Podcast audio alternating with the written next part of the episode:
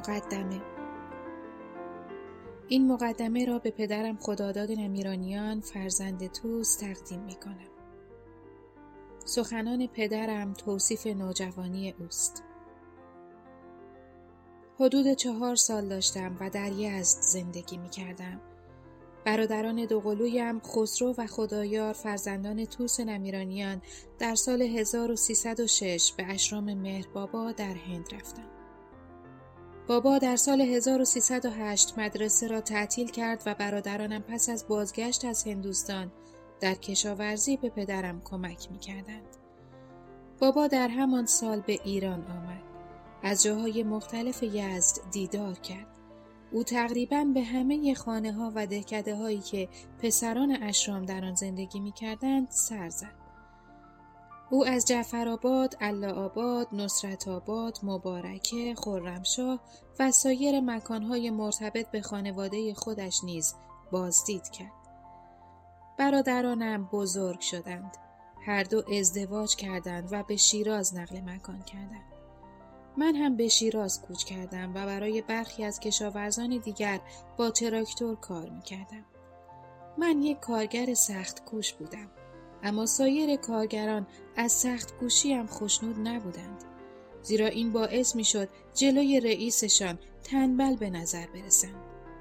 طولی نکشید که رئیس به معاخزه کارگران به خاطر کمکاریشان پرداخت. از این رو سایر کارگران مرا سرزنش کردند که باعث این درد سر شدم. روزی مرا تنها در بیابان شیراز پیدا کردند. آنها مرا از تراکتور پایین کشیدند و به شدت کتک زدند. یکی از آنها موهای مرا گرفته بود و سرم را به سنگی میکوبید. در این موقع احساس کردم موقع مرگم فرا رسیده. مادرم همیشه به من گفته بود که اگر در زندگی زمانی با مشکل روبرو شدم نام خدا را صدا بزنم. از این رو هر نامی از خدا را می‌دانستم صدا زدم. اما هیچ کدام به فریادم نرسیدند. در لحظات آخر با خود فکر کردم چرا خدا به نجات من نمی آید؟ شاید من نامی از او را فراموش کردم. ناگهان به یاد مهر بابا افتادم و نام او را صدا زدم. به محض اینکه نامش را فریاد زدم چنان قدرتی در من ایجاد شد که هر دو مردی که بر روی من نشسته بودند را به کناری پرتاب کردم. آنها ناگهان ترسیدند و فرار کردند. روزها در تعجب بودم. فکر می کردم مهربابا کیست که با برادرانم در ارتباط است. او کیلومترها از اینجا فاصله دارد و در هند زندگی می کند. چگونه فریاد مرا شنید و به نجاتم آمد؟ بعد از این اتفاق مشتاق بودم که او را ببینم. از طریق مندلی هایش آلوبا و بیدول با بابا مکاتبه کردم. اما او دارشان نمی‌داد. این تا آذر سال 1341 طول کشید. سرانجام بابا به من اجازه داد تا به دیدنش در گرد همایی شرق و غرب در پونا بروم. برادرانم نیز شرکت کردند. بابا مرا با عشق پذیرفت و دستوراتی برای نحوه زیستن یک زندگی داد که به او اختصاص یابد. دوباره در سال 1344 به اتفاق برادران، خواهران و مادرم به ملاقات بابا رفتیم.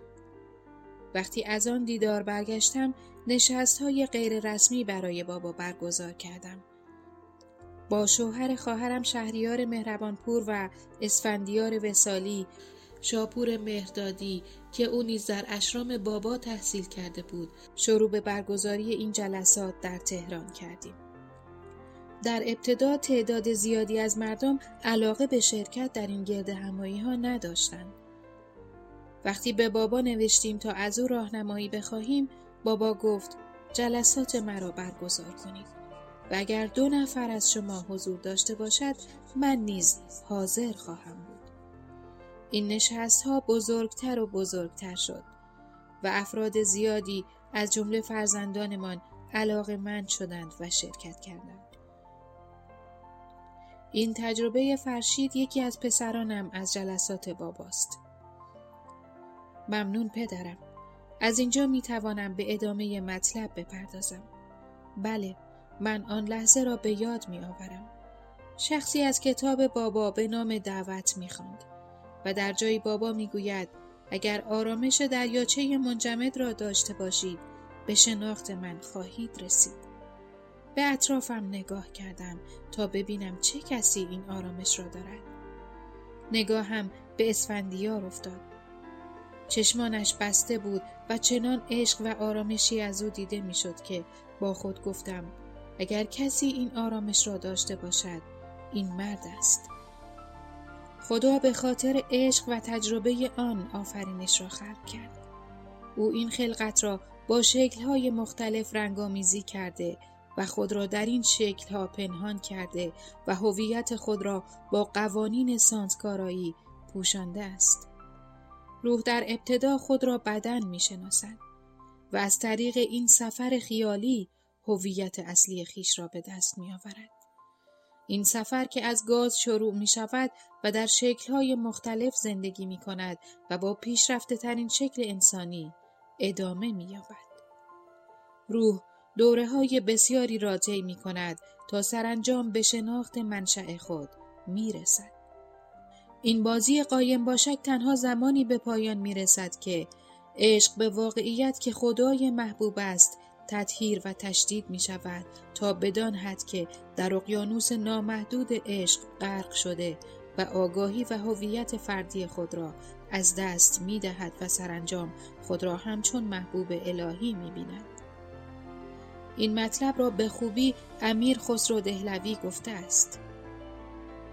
ای چهره زیبای تو رشک بوتان آذری. هرچند وصفت می کنم در حسن از آن زیباتری. آفاق را گردیده ام مهر بتان ورزیده ام خوبان فراوان دیده ام اما تو چیز دیگری. من تو شدم تو من شدی. من جان شدم تو تن شدی تا کس نگوید بعد از این. من دیگرم تو دیگری. برای نشان دادن سفر درونی روح از طریق عشق خالص و شدید مهربابا در سال 1306 برای پسران از هفت سال به بالا پرمشرام و مهرشرام را تأسیس کرد. او به پسران و کسانی که برای این سفر آماده بودند آموزش داد که چگونه خدا را دوست داشته باشند.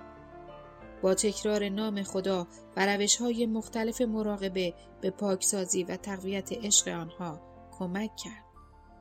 تعدادی از این پسران به تدریج به های سوم، پنجم و ششم آگاهی ارتقا یافتند. اتفاقهایی که در این کتاب آمده داستان زندگی سه مورد از آنهاست.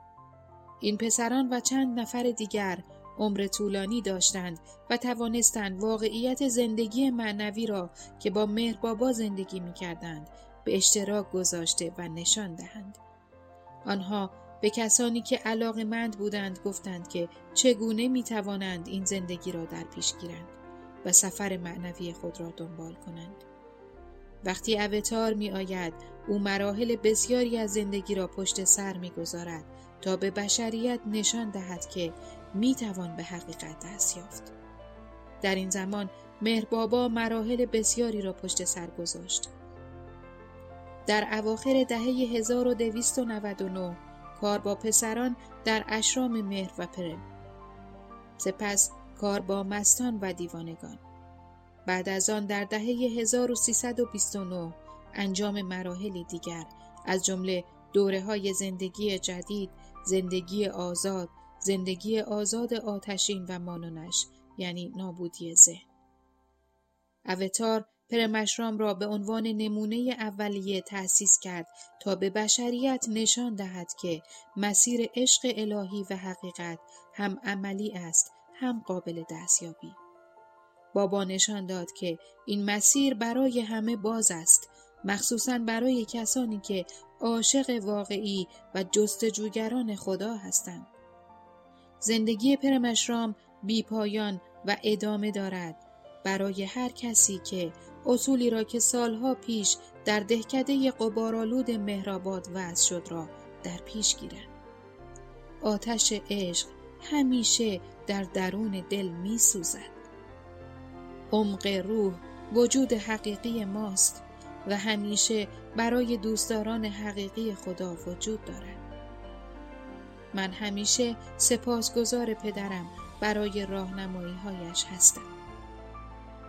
فرشید نمیرانیان مرتل بیچ کارولینای جنوبی ایالات متحده آمریکا